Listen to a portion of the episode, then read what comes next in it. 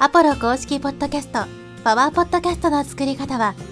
コンテンツで世界を元気に、ブルーポイントインフォマーケティングの提供でお送りします。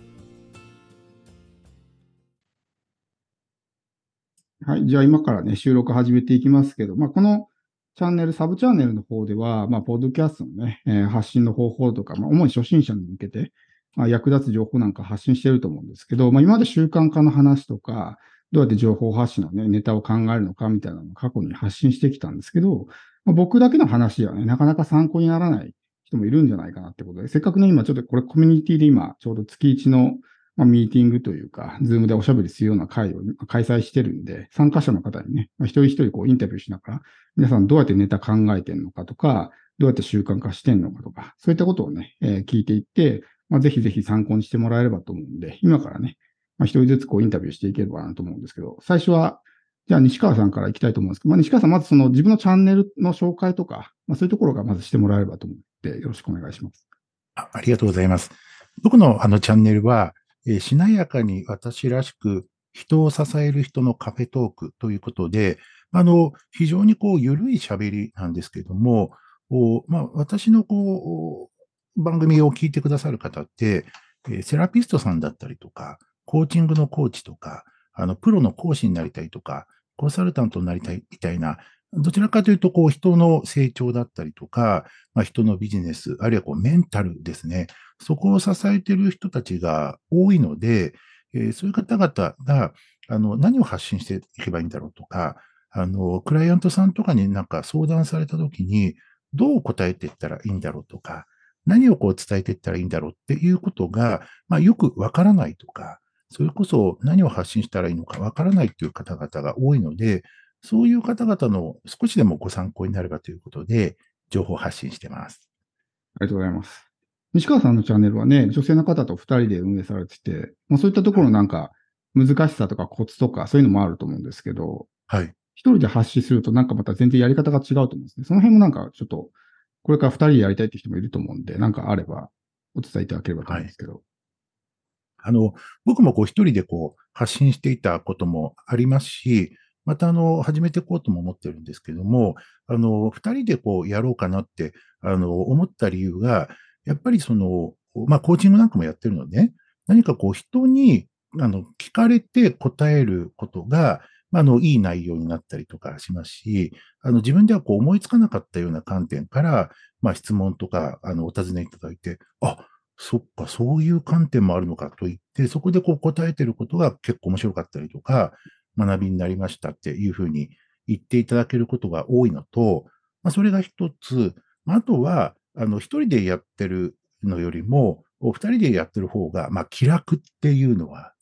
ありますね。喋ってて、そのままこう、時間が経っちゃって、あれ、もう終わりですか？みたいなこともしょっちゅうある。これがこう、二つ目と、まあ、三つ目、これ最後なんですけども、一人でやってると、あの、僕だけかもしれないんですが、サボるので、一人でやってるとこう続かなかったみたいなことはあるんですけど、二人でやってると、西川さん次いつにします？みたいな感じで 聞かれると、あの、ね、一緒にやってる人がいらっしゃると、なんかサボらないってうん。続くっていうのがあるなって、そのあたりメリットじゃないですかね。うん今のはすごいいい話ですよね。習慣化のコツとしてはやっぱり一人じゃなくて二人で。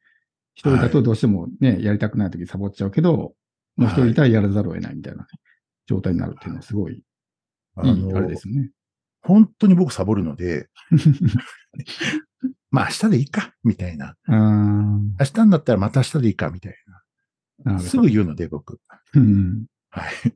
あでもそれはちゃんとね、自分のそういう性格というかね、ちょっとサボってしまうみたいなところを理解した上で二人でやってるってのはすごい賢いというか、さすがですね。やっぱりありがとうございます。ねネタはあれですか？西川さんが考えてるんですか？大体。そうですね。ネタは僕考えているんですが、まあネタはしょっちゅう困ってますね。はい。で、あの、まあ自分なりにネタってどういうふうにね、絞り出そうかなって考えているところがあって、まあ、これ、れ自分がこう講師とかね、講師の仕事やっててもそういうところあるんですが、まあ、自分なりにこういくつか、えーまあ、ネタを引っ張ってくるやり方としては持ってて、まあ、一つはですね、まあ、まあ、僕のその聞いてくださる方々が、さっき申し上げたように、どちらかというとひ人のお手伝いをしたいうん。人の成長とかメンタルとかを、ををまあ、支えたいっていう、人に尽くしたいっていう方々が、まあ、メインだと考えているので、あの、まあ、発信もそういうテーマになっていくと思うので、まあ、一つ目は、僕自身が、あの、以前、こう、どんなことに悩んでたかなとか、あるいは今も含めて、まあ、さっきのこうサボり癖じゃないですけども、あの自分でこう課題だなって思うところとか、うん。自分の、まあ、欠点とまではあの考えなくても弱点とか、はい、ちょっとすぐ安きに流れるのってどういうところかなとか、あるいはこう心にブレーキがかかっちゃうのってどういうことかなって言って、あの自分に対してじゃあ自分がこうどう対処してるみたいなところをネタにするというのがこう一つと、それからあの自分がこう仕事で、えー人に関わっているときに相談されたこと、あるいはこんなことで悩んでんですよねって言われたことは、まあ、記録に取っといて、覚えておいて、あの、どんな悩みがあったかなとか、どんなご相談をいただいたかなとかね。はい。っていうところを、まあ、やっぱり覚えておいて、えーじゃあ、今回これちょっと喋ってみようとか、というところが二つ目。あとは、これちょっと意外に思われるかもしれないんですが、あの、まあ、日々ね、そういうお仲間のブログだったり、メルマガだったり、えーまあ、インスタにしろ、フェイスブックにしろ、あの、いろんな方が、いろんな発信をされているわけですよね。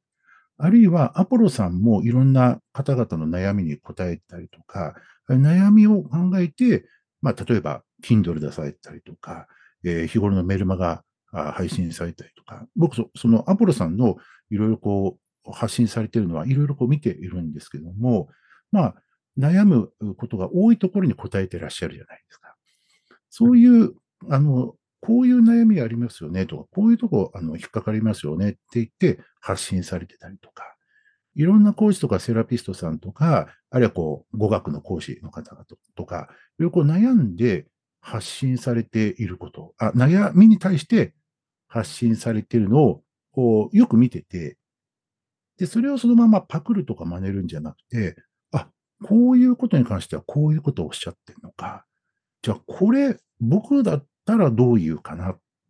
ていうふうに考えて、そういう悩みとかテーマを、まあ、いただいて、正直、僕もいただいて、で、それを僕なりの答えにするっていうんですかね。うんそういう意味では、いろんな方の発信を見ていて、それをテーマの参考にさせていただいてますね。うん同じテーマで自分が発信している場合もあれば、あ、あこういううテーマでちょっとこうひねって、えじゃあ僕はこういう観点でお答えしてみようみたいうんな感じで、だいぶ人の参考にさせていただいてますね。うんあと4つ目、これ最後ぐらいになるかもしれないんですが、うん僕自身もそのブログでね、えー過去いろいろな発信をしてたりとか、まあ、あの、まあ、音声でこういう発信したな、みたいなのを思い出して、これ今の僕だったらどういうかなって言って、過去の自分の発信をネタにしてたりしますね。そうすると、あの過去に発信したことと、今の自分はもっと洗練されて言えるとか、もっと違うこと付け加えて言えるみたいな感じで、過去のネタをまた、あの、再度やってるとか、二度三度やってるみたいな。これね、中には、あの、一度こう過去に喋ったこととか、一度ネタに取り上げたことは、あの、二度やっちゃいけないんじゃないかみたいな。って言って悩む方もいらっしゃるんですけど、いや、全然そんなことないじゃないですか。ないですね。うんって言って、僕は、あの、二度三度同じネタをやるというか、うんっていうか大事なことなので、うん二度も三度も四度も伝えますよ、みたいうん全員が全員全部聞いてるわけじゃないですしね。な。いや、そうなんですよね。見てるわけじゃないし。はい。うんこちらは、あの、いや、これ、おこんな話するの4度目だなとか5度目だなって、うんあの、ね、思ってるんですけど、悲しいかな、初めて聞きましたっていう方が多いので、はい。全然、あの、もう普通に平気で喋っちゃってますね。うんはい。いや、でもかなり参考になる話ですよね。だからまとめると、まあ過去の自分が悩んでたこと、はいもしくは今がリアルタイムでいろいろ考えてることっていうのが一つと、まあ自分のお客さんとかから聞いたことをまあメモしといて、それをネタにするっていうの。が。はい。あとはその別の発信者とかからそういう、まあ見ながらアンテナを立てて、まあテーマを探して、まあはい。ここ大事ですけど、自分の切り口で発信するっていうのと、はい。はい。あとは、これはすごく僕も参考になったなと思うんですけど、過去の自分の発信を改めて見直して、今の自分だったらどう発信するのかなっていうのは、すごい盲点というか、なかなか気づきづらい部分かなと思うんで、かなりこれね、これ使えばネタもいっぱい出てくると思いますし、やっぱりそのアンテナを立てるっていうのはすごい大事だと思うんですね。ネタってどうやって見つけるんだろうっていうね。いっぱい落ちてますから。うん。なんかこう、今ね、アポロさんアンテナ立てるっておっしゃってくださいましたけど、やっぱりこの人間の脳って、あの、問いを投げ込んどくと、必ずこう返してくれるので、なんかね、あ、なんかネタないかなとか、あの、うん自分の中、脳の中にネタちょうだいとかって言うと、うん必ずなんかそれが、あの、タイムラグはありますけど、うんポンと出てきて、あ、じゃあこれ喋ろう、みたいな感じで、はい。まあ、あとはですね、不思議なことに、あの、シャワー浴びてるときか、あの、お風呂にふわーってこう使ってるときか、トイレに座ったときに、あーとかって、思いな、思いつくっていうんですかね。うんはい。で、それいずれも出るときに忘れるんですけど、なんか、なんかメモっとくと、あうんすごくいいネタになるってことが多いですね。うんリラックスしてるとね、なんか潜在意識が開くからとかってね、言いますしね、こうアイデアが降ってくるってよく言うんで。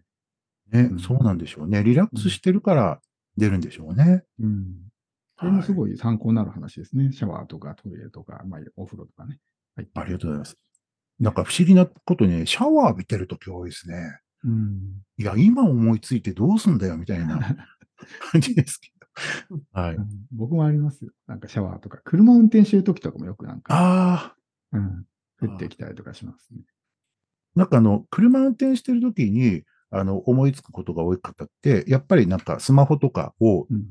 そばに置いといて、うん。あの、その場で、あの、喋って録音するなんてうん、話聞いたことありますね。僕は嫁に今から言うこと全部メモっといて、つって、メモらしてやったりとかへえ、しますけど。すごい愛の連携プレイ。いやいやもうね、半ばこうお願いしてやってるような感じですけど、すごいいいの思いついたときはそういうやり方もうんしますね。はい。ああ、いいですね、それもね。うん。ありがとうございます。ありがとうございます。かなり参考になる話だったと思います。はい。じゃあ次は誰にしましょうかね。じゃあ、お願いしてるかメイさんやりたいみたいなんで、じゃあメイさん行きましょうかね。じゃあメイさんまずその自分のチャンネルの紹介から。はい。えっと、ブログライフ、ブログで心をより豊かにというチャンネルと、えっと、聞いて真似て、ハッピーターンチャンネルというアメリカ英語の発音に特化した内容のチャンネルのこの2つを運営しています。二つね、チャンネル配信するってかなり、僕もまあやってますけど、大変じゃないですか、ネタ。倍出さないといけないから。うん、そういうのってどうやってネタ出したりとかしてるんですか？えっと、ネタは本当先ほどの西川さんとよく似てることで、本当なんか、その、まあ言ったら昔の自分、どちらもその経験をもとに話すことなので、まあ、その昔の自分に対して話してるっていう感じで、私の場合は、あの、メモ帳に台本作ります。あ台本作って喋るパターン。はいそれ。はこうセリフを書くんですか、セリフというか、まあ、言いたいことを書いて、うんそれに沿ってですが、でも、最初は本当に、その書いてる通りでないと言えなくって、だったんですけど、だんだん最近なんかね、慣れてきたっていうか、ずぶとくなってきたというか、なんかへっちゃらになってきたというか、ちょっとこう脱線して、なんか書いてることと違うこと喋ってる時もあったり、うん。なので、ある意味なんかちょっとリラックスしすぎてる感じで喋ってたりもあります。うんまあでうんも、アドリブで喋れるようになったっていうのはね、こう、そうできるですよね。スキルがついてきたってことだと思うんで。そうですよね。あの、できるだけ、その、最初こそあまり間を空けずに、一番最初はその毎日配信っていうのをやってたんですよ。なんとか毎日配信というのでやってたんですね。その時はまずはその英語の方のチャンネルしかやってなかったんですが、もうそれはそれは必死でしたね。とにかくそれっていうふうに決めたので、っていうのが、やっぱり最初なので、なんとか自分を知ってほしいとか、自分のチャンネルをしてほしい、知ってほしいという認知上げるためには、その、詰めてやらないと忘れられるんじゃないかなっていうか、忘れるも何も覚えてもらえないんちゃうかなっていうのがあったので、やってたんですけど、で、途中から二つ目もやり出すと、まあ、それで自分の首を絞めていったわけなんですけど、うんうんもう必死で必死でっていうふうにやったんですけど、でもとりあえず、その日付が変わる夜中の12時までにはアップするぞみたいなのを自分でまあ決めて、やってっていう、でもっと上手に時間使いよっていう話なんですけど、まあ自分を追い込んで、最初の頃はやってたっていうのがあります。うん。そう、決めるってやっぱ大事ですよね。その、決めないと、こう、あ今日いいや、めんどくさいし、みたいな感じで流されちゃうから。そうなんです。そうなんですよ。でね、私もその、先ほど西川さんおっしゃったように、本当サボり出すと、もうとことんどんどんどんどんサボっちゃう。もう、まあ、だから、その、人間ってやっぱり慣れてしまう生き物なので、その、継続することになれるんじゃなくて、サボる方になれる方がやっぱり楽じゃないですか。うんなので、サボってサボってなる自分も知ってるので、その、それ、例えば一日毎日するって決めてて、で、その日がポンと開くとするじゃないですか。そしたらね、すっごい寝れないんですよ。気になって気になって。じゃあやっとけよっていう話になるっていうのが分かってるので、もうそうなったら次の日は寝不足であろうが、やっぱりその一本穴開いたのを埋めるために2本作ってとか、そういうふうになんか、なんとか食らいついていったっていう感じですかね、最初は。でも、日本になった時に、やっぱりちょっと本数が増えてきたので、50ぐらいが過ぎたぐらいからは、いや、もう無理せんでいいやと思っ、2日に1回にしようと思って、2日に1本にして、え2日に1回配信するとかね、そういうふうに決めました。でうん、ただど、同じ日に2本ともアップするっていうふうに決めてるんですよ。なぜかというと、そう毎日毎日そればっかりをするの嫌嫌で、もうその日はポッドキャストをやっちゃうみたいな日にして、次の日はもうポッドキャストをやらないとかいうふうにしての、あの、一日おきとかに変えました。自分のその一番スッキリするやり方っていうのを見つけるのが、やっぱりそれは継続のコツかなって思うんですけど。うんまあ、すごいいい話ですよね。だからさ最初のは、まあ、本当あるあるですけど、結局、継続するのが習慣化すると、やって当たり前っていう状態になるから、それが要するに自分で今のコンフォートゾーンになるわけですね。やらない方が居心地が悪いみたいな感じになるから、ある意味自動運転で勝手に行動できるようになるっていうのがね、ありますし、それもすごい、まあ、重要な話ですし、あと、途中で更新頻度を2日に一遍に落としたっていうのもすごいいいというかね、参考になる話だと思うんです。無理をして、毎日投稿を貫くと、途中でガス欠を起こしても無理だってなったりとか、僕も最初の1年か2年ぐらい毎日やってたんですけど、やっぱり結構きつくなってきて、その毎日にこだわる必要ってあんのかなみたいな感じで、途中から2日に一遍に戻して、で、2023年の2月から6月までまたちょっと毎日に戻したんですけど、やっぱり2日に一遍の時とあんま変わんないなと思って、また2日に一遍戻した。やっぱり自分のペース配分とかっていうところも考えていかない。途中で倒れてね、力尽きてギブアップしちゃったら意味がない。で、どうやったら長期的に続けられるのかなっていうのもやっぱり考えていかないといけないと思うんで、そういうペース配分を考えながらやっていくっていうのもすごくね、あの、参考になる話で。無理して毎日投稿にこだわる必要はないのかなって。もちろん、ある程度習慣化するまではね、いっぱいやっといた方がいいですけど、うんうんうんあの、必ずしもそういう必要はないし、作業も収録日をし収録日を決めて、こう、まとめ撮りをするとか、僕もそうしてますけど、毎日やるってなるともう、常にこう追いかけられてるような印象があって、うんうんうん毎日やんないといけないってなると、こう、プレッシャーになるから、3本ぐらいまとめ撮りして予約投稿しとけばね、6日間やんなくていいとか、っていう状態で気が楽になるんで、それも結構継続するコツかなって思いますね。うんうん。そうですね。うん。まあ、それとね、合わせて、その、あの、メルマガとかブログってやってるんですけど、結構一つ、その、ポッドキャストやると、なんかおろそかになっちゃうタイプなんですよ、私。それが自分でダメだなと思って、それで、その、メルマガの内容と、その、ポッドキャストの内容、まあ言ったらメルマガを台本にして、それに合わせてちょっとポッドキャストを喋りながら、こう、どんどんこう変わっていくんですけども、それにすると、いいかなっていうのも思ったり、それそれでメルマガの人には、ポッドキャストの案内もできるし、っていうのは、その、それ英語の方とブログの方とのメルマガどちらにもそういうことをやると、結局、ポッドキャストのをやりながらメルマガも一緒に育てていけて、しかもそれと同時に、そのブログの方でも、っていうので、ちょっとずつこう内容は違うけど、結局言ってることは一緒なんですけど、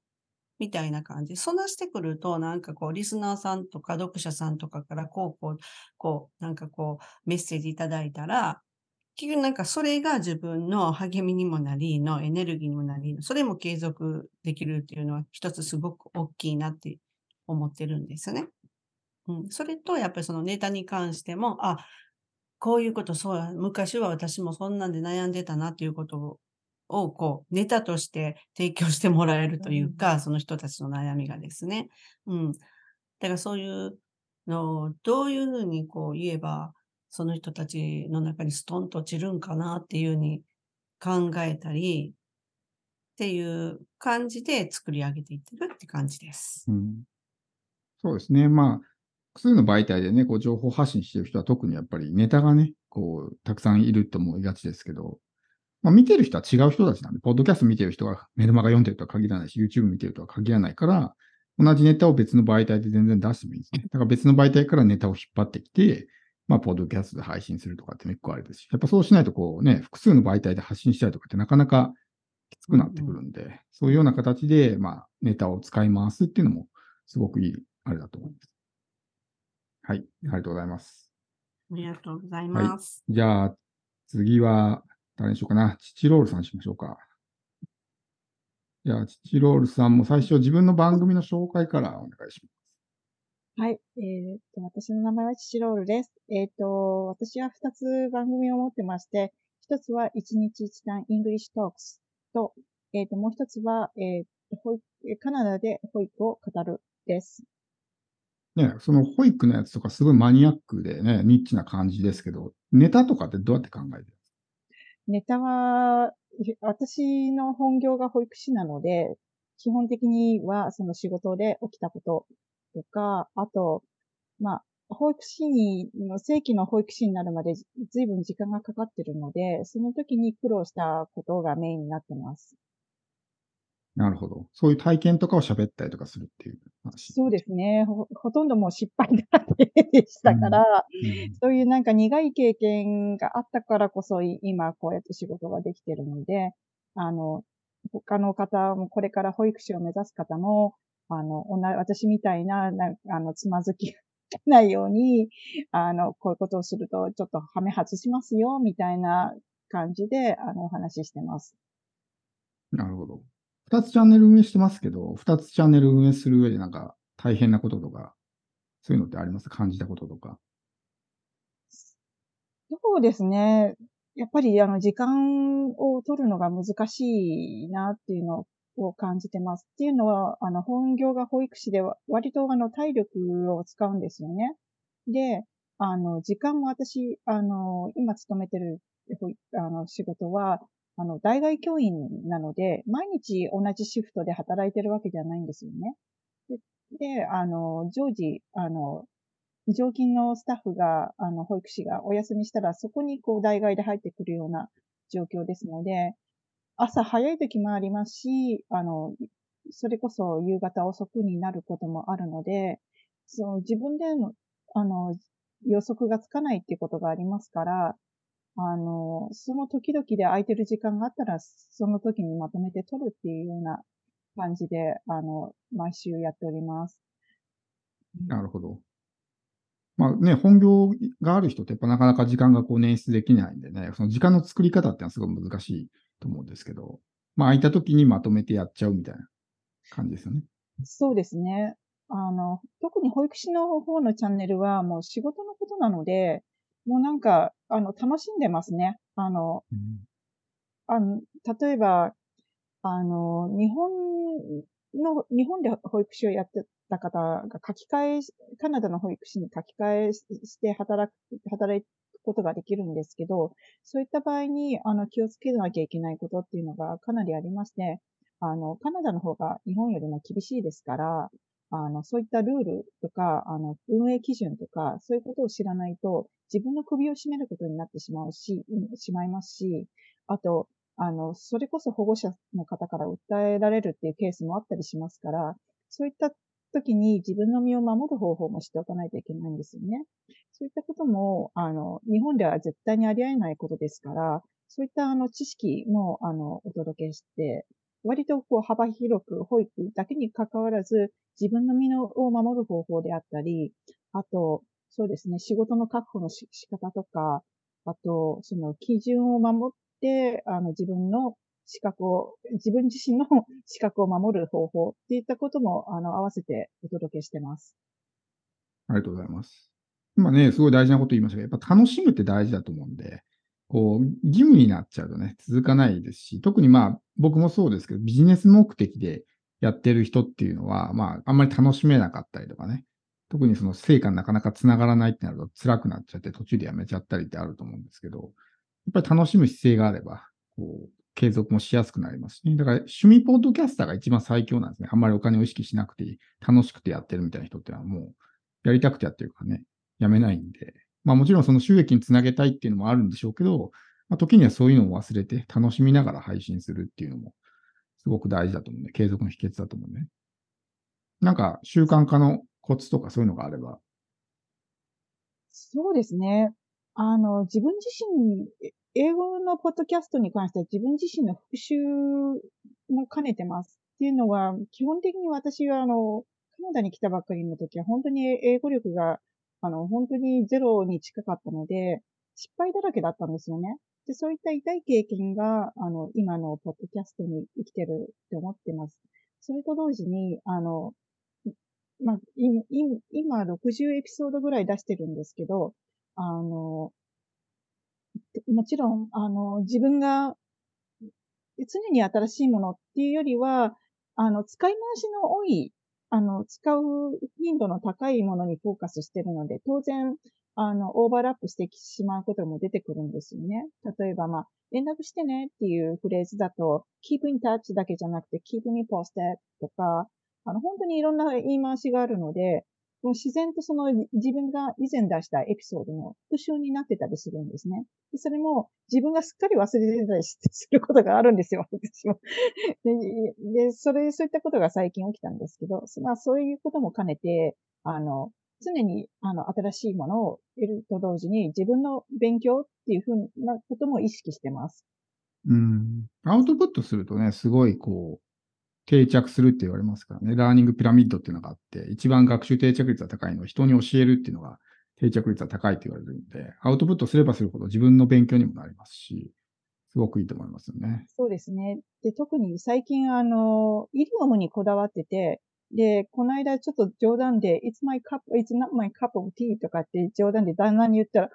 ぁとかって言われてあの、あそそういったなんか、だん、こんなこと言っちゃあれですけど、旦那をあの土台に練習させてもらったりっていうこともできるので、そういった点では、あの、うん、あの、私のモチベーションにはなってますね。あと逆に旦那が使ってる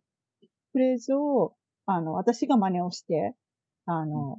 エピソードにしてるっていうことも結構あったりします。うん。まあ、日常からネタを見つけたりとかね、そういうことですね。そうですね。僕もそのパターンでこう日常で起こったことをベースに話すことありますし、さっきの復習ってとこで言うと、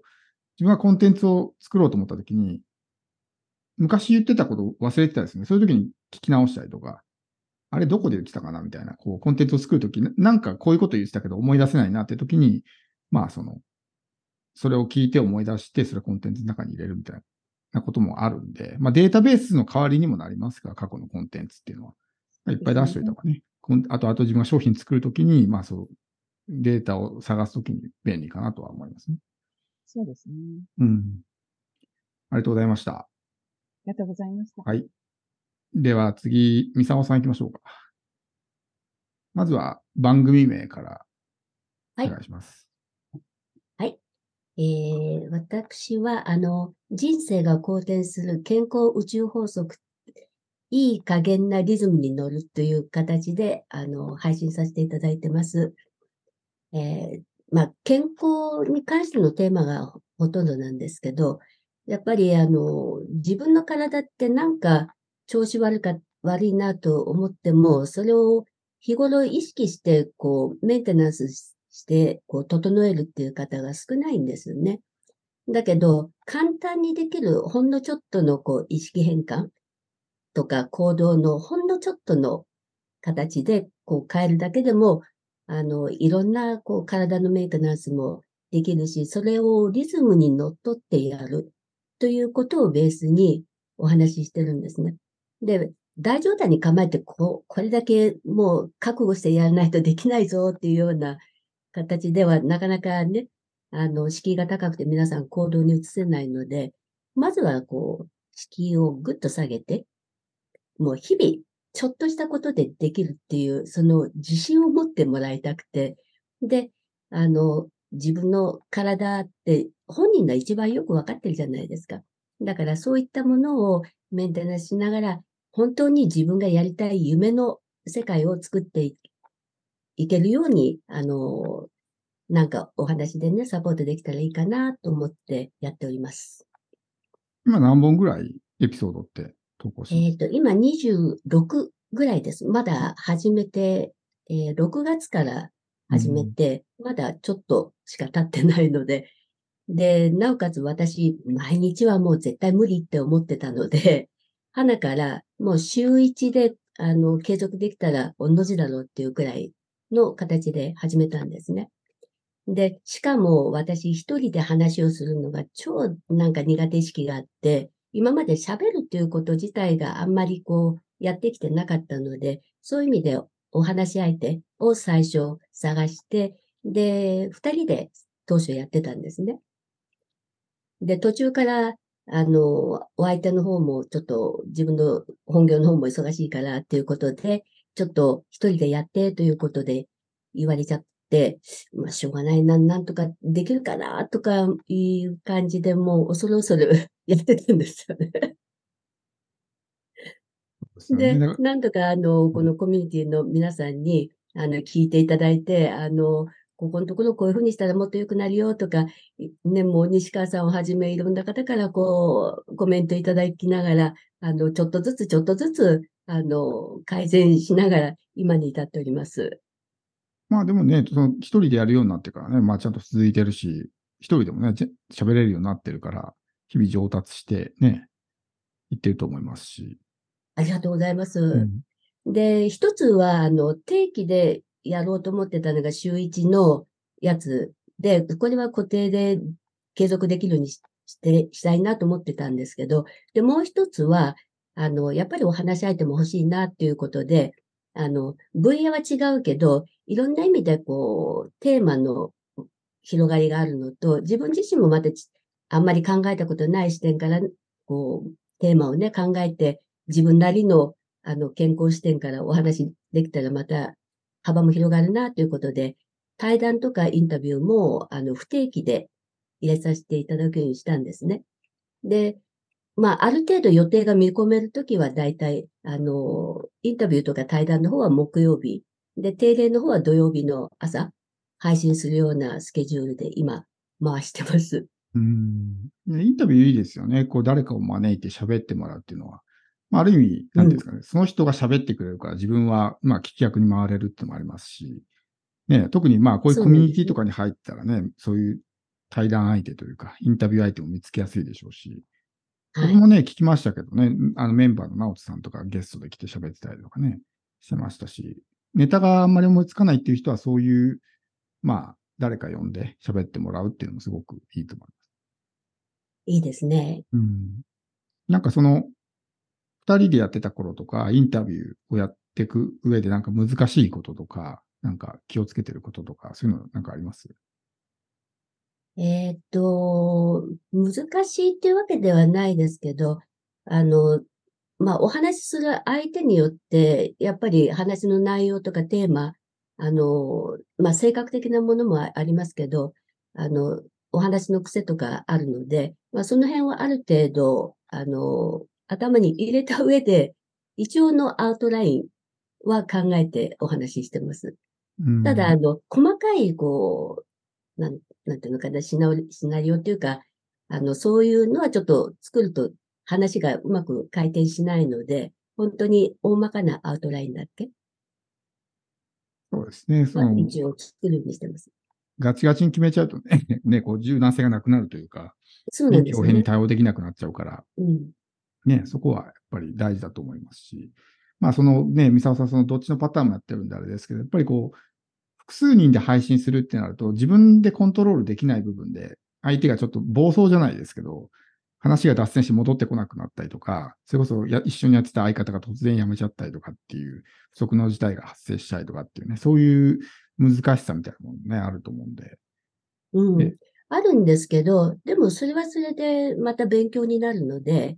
あの、いいチャンスかなと思ってます。うん、で、二人でやるメリットもあるし、一人でやるメリット、デメリット。うんで、自分がやりにくいって感じてたのがどういうとこだったのかなっていうのが、あの、ある程度理解できると、まあ、そんなに怖がってやらなくてもいいんじゃないかなっていう感じで、少しゆるっとした感じうんで、あの、お話ししてっても大丈夫かなという感じで今やってますね。うんまあ、あんまり気負わないっていうのもね、すごい大事ですよね。こう、うん気負っちゃうとなかなか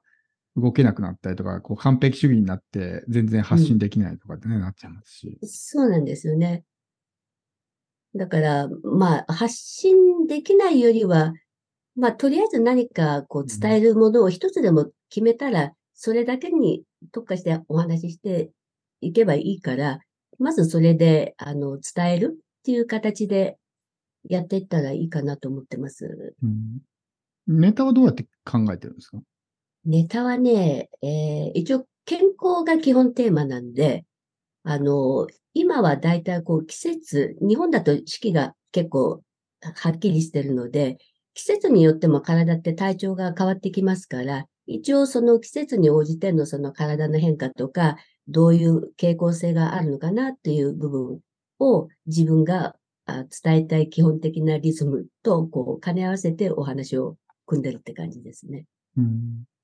ちょっと、こう、ネタを考えてみたいな。まとめ撮りとかじゃなくて、思いついたらはい発信みたいな。透明取りはしたいんですけど、できないんですね。うん。で、ある程度、あの、話をする上では、あの、なんだろうな、根拠をしある程度こう固めとかなきゃいけないので、リサーチは必ずやるんですよ。で、リサーチが結構時間かかるので、まあ、それは、あの、自分がこれから新しいコンテンツにまとめていくための一つの、まあ、勉強になるからと思って、今はそういう形で一つ一つこう蓄積するために今作ってます。うん。ちゃんとリサーチしてってね、まあ、自分の勉強にもなりますし、プラスになりますからね。うんう。ん。なるほど。ありがとうございます。ありがとうございます。はい。じゃあ、最後、京安さん。まずは番組名からお願いします。あ、はい、ありがとうございます。えっと、京安と申します。えー好きなことを、えー見つけて、ネット副業というチャンネルを、えーえー発信しています。えっと、サラリーマンの方とか、あの、普通の OL の方が、その、本業を、あの、持ちながら、あの、どのように副業を始めていけるかっていうことを、あの、自分のちょっと、えー、実体験とかも交えながら、あの、伝えていければいいなと思いまして、えっ、と、ポッドキャストをしています。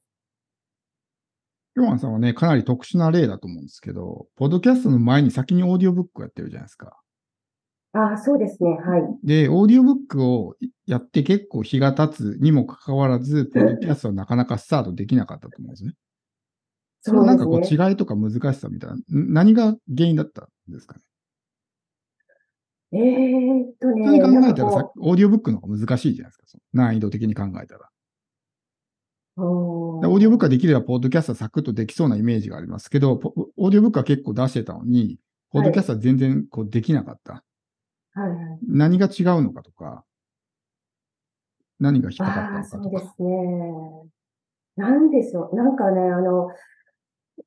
そのオーディブルをや、あの、オーディブルを発信するのは、なんかオーディブルに対するちょっと考え方がちょっと違うのかもわかんないんですけど、あの、オーディブルは、その Kindle 出版したものを音声化したっていうか、なんかそういう感覚があるんです。なのなので、すごく簡単だったんですよ。私からすると。あの、一冊、その、えっ、と、オーディオブック、オーディブルをすれば、まあ、やり方がわかるので、えっ、と、ややることは、オーディオブックをやる、オーディブルをで発信するっていうことは、すごく簡単だったんですね。で、それを、なポッドキャストでやるっていうのは、えっ、と、なんだろう。でも私が思ったのは、そのオーディオ、オーディブルをやったときに、あ、私って結構その、なんていうかな、声を出すっていうことが嫌いじゃないんだって、なんか、結構気持ちいいんかなとか思ったんですよね。で、そう思いながらなんかまあやってたところもあって、で、アップルさんがそのポッドキャストをずっとされてるっていうのを聞いてて、あのうん。あまあ、自分もいつかやるんだろう、いつかやるんだろうなっていう感覚はあったんですけども、なかなか踏み出せなかったっていうのは、やっぱり余裕がなかったかな。時間的なってことですか？うーん、時間的な余裕っていうか、それと、そのポッドキャストの、その、そこまで、なん、なんていうかな。そポッドキャストのその凄さっていうのを分かってなかったとうーん。思う。すごい、あれな話ですよね。そういう人多いと思いますよ。やっぱうんまだ、ポッドキャストをね、こう、まあ、ちょっとあんま、あんまり甘く見てるというか、ね、うん。そんなのやってしょうがないんじゃないのみたいな。やって時間の無駄になったら嫌だなとか、うん。あると思うんですよね、多分、うん。うん。人って。うん。で、そのね、やっぱり自分で、自分の中で、いろいろその、なんか、ブログとか、いろんなことをや、あの、まあ、Kindle 書く、オーディブルやるっていうか、いうので、時間配分に、やっぱりそれ、自分でこう、まだそれにプラスアルファする余裕がもう、ないってもう分かってた、うん、かもしれません。実際やってみてどうです？え？こういう中でこう、いろいろやりながら、ポッドキャスト今やってるじゃないですか。うんうんうん。やってみたらどうでした？できますね。できるじゃないですか。ね結構思い込みでね、そこうなっちゃってる人も多いと思うんで、実際やってみたら意外にできるみたいな。う。うん。そうなんで、そう、そうなんですよね。ううん。これ結構大事で、まあ、ポッドキャストやりたい人あるあるですけど、なんかこう、テーマとかばっしり決まんないととか、ネタがうんちゃんとね、決まってないととか、っていう人はやっぱりなかなか動けない人が多くて、もうエイヤーでやっちゃう人、見切り発車である意味やった人の方が、バンバン発信していって、やってみたら意外にできるな、みたいな。うん。だから、僕も二つ目のチャンネルを立ち上げたときは、まあ、ほぼ見切り発車というか、別に何の、あれもなかったですけど、で、まあ、うん。きつかったけど、やってみたら意外に回せるし、みたいな感じになるから、それでやる前から、もう今よりも忙しくなったら、もう無理だなとかって思ってたら多分やってなかっただろうし、とりあえずやってみるっていう大事だと思うんですよね。うん。実際、ポッドキャストって時間かかんないじゃないですか、収録とかほとんど。そうなんですよね。かかんない、かかんないんですけど、かかる、かかるんですよね。なうんかかるっておかしいけども、私は確実で、えっ、と、一日ごとに配あの配信してるんですけど、あもう最初からその毎日は私も無理だ。絶対無理と思って、で、それだったら、その最、最初にボーンってこうね、毎日やって、あの、だんだんこうね、あの、幅がこうな開いてくるっていうよりも、できる範囲からやっぱり始めないとダメかなと思って、そのギリギリが確実だったんですよね。で、今確実でやってて、あの、もうあっという間にその、もうその日が来てるんですよね。もう録音しなあかん、その日に、その日に録音してるんですよね。なので、もうなんで、た、なんていうかな、まあ、10分が、大体が10分ぐらいの一つのエピソードなのに、なんでこんな時間かかるの？普通に考えたら3本撮るのに30分でいいはずですよね。なのに、なんかすごく、あの、時間がかかる。うん、感覚が、今今のところはまだありあります。台本作ってるんですか？そうなんですよ。だから台本ね、えっ、と、作ってて、で、それで今やってるんですけども、でも、なんか、えっ、と、5回目、まあ、まあ、10、10回目ぐらいの時に、あ、このままい、このまま台本のままだと、もう絶対喋るの、もうずっとこのま、この状態だろうなと思って、思って、で、アポロさんもなんかね、何回目からもう台本なしでっておっしゃってたので、そうかと思って、でも台本まだ手放せないんですよね。うん。チラチラ見ながら、あの、やっぱりやってるんですけど、でも徐々に、やっぱりその、なんていうかな、アドリブまではいかないですけども、ちょっと自分で、なんかな、自分の気持ちが、を入れるっていうことが、少しずつですけど、できるようになってきました。表面的な、なんていうかな、言葉、綺麗な言葉をバーッと並べるんじゃなくて、やっぱり気持ちを込めるっていうか、なんか思いを込めるっていうのは、なんかすごく大事なんだと思って、で、もういずれはその台本なしで、あの、ポイントだけポポポと決めて、あの、話せるようになったらいいなと思って、今もう本当にもう練習中です。まあ最初はね、台本あってもいいと思いますし、はい。まあでき、できないというかね、慣れてないうちは。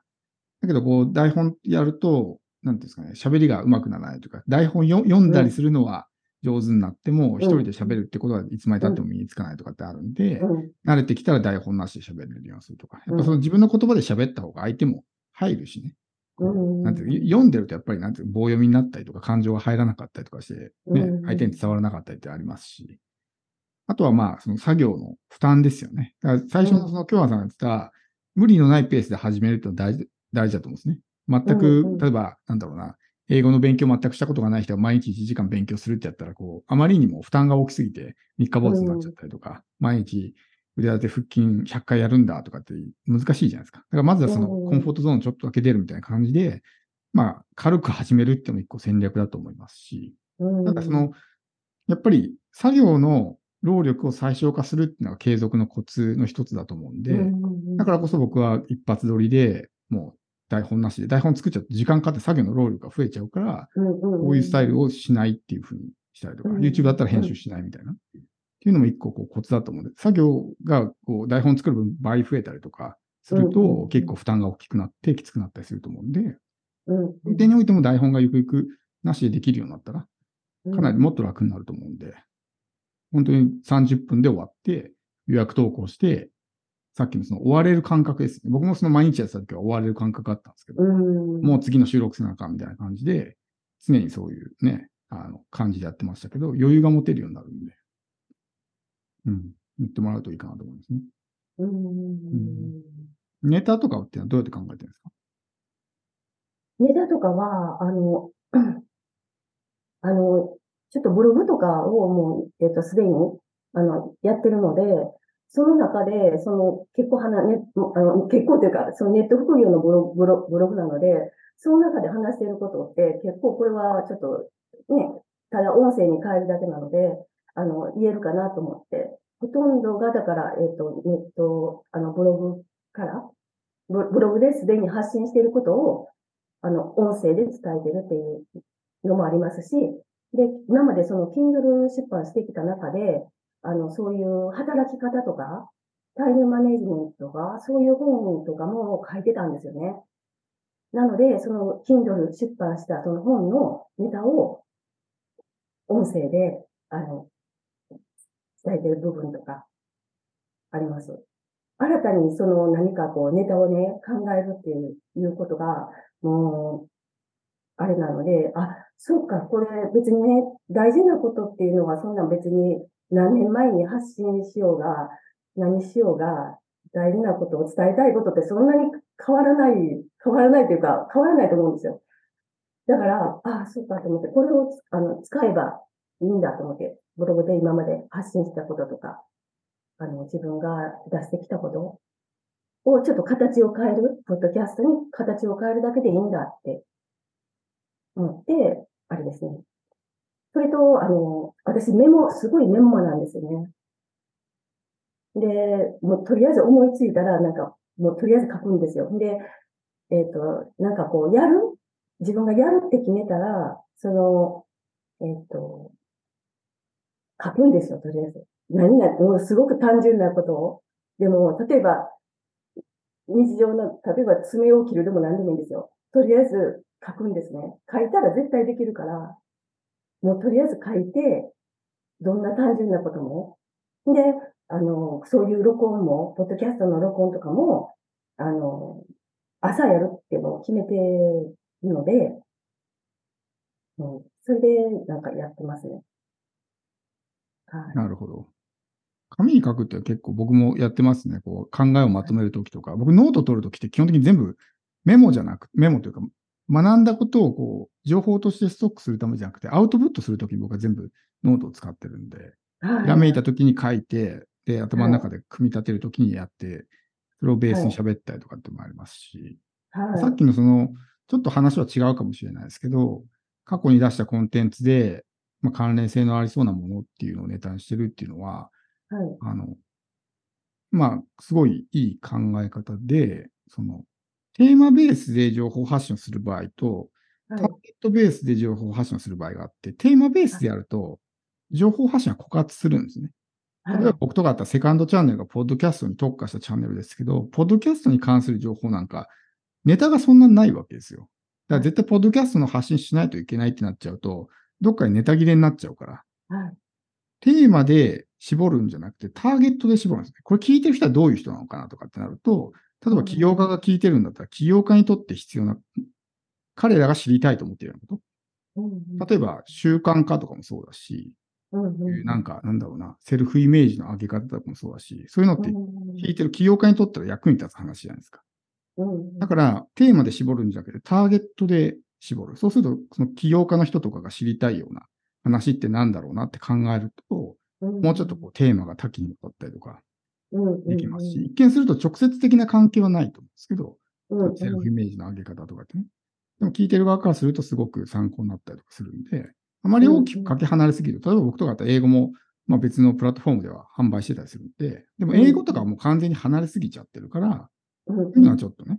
まあ、たまに出すのはいいかもしれないけど、毎回やるとこう、ね、テーマが離れすぎちゃってるからですけど、ある程度親和性のあるテーマを広げていくっていうのはネタを出すときの結構コツなので、まあいいと思いますね。うんうんはい、ありがとうございます。はい。あはいりがとう。ございます。はい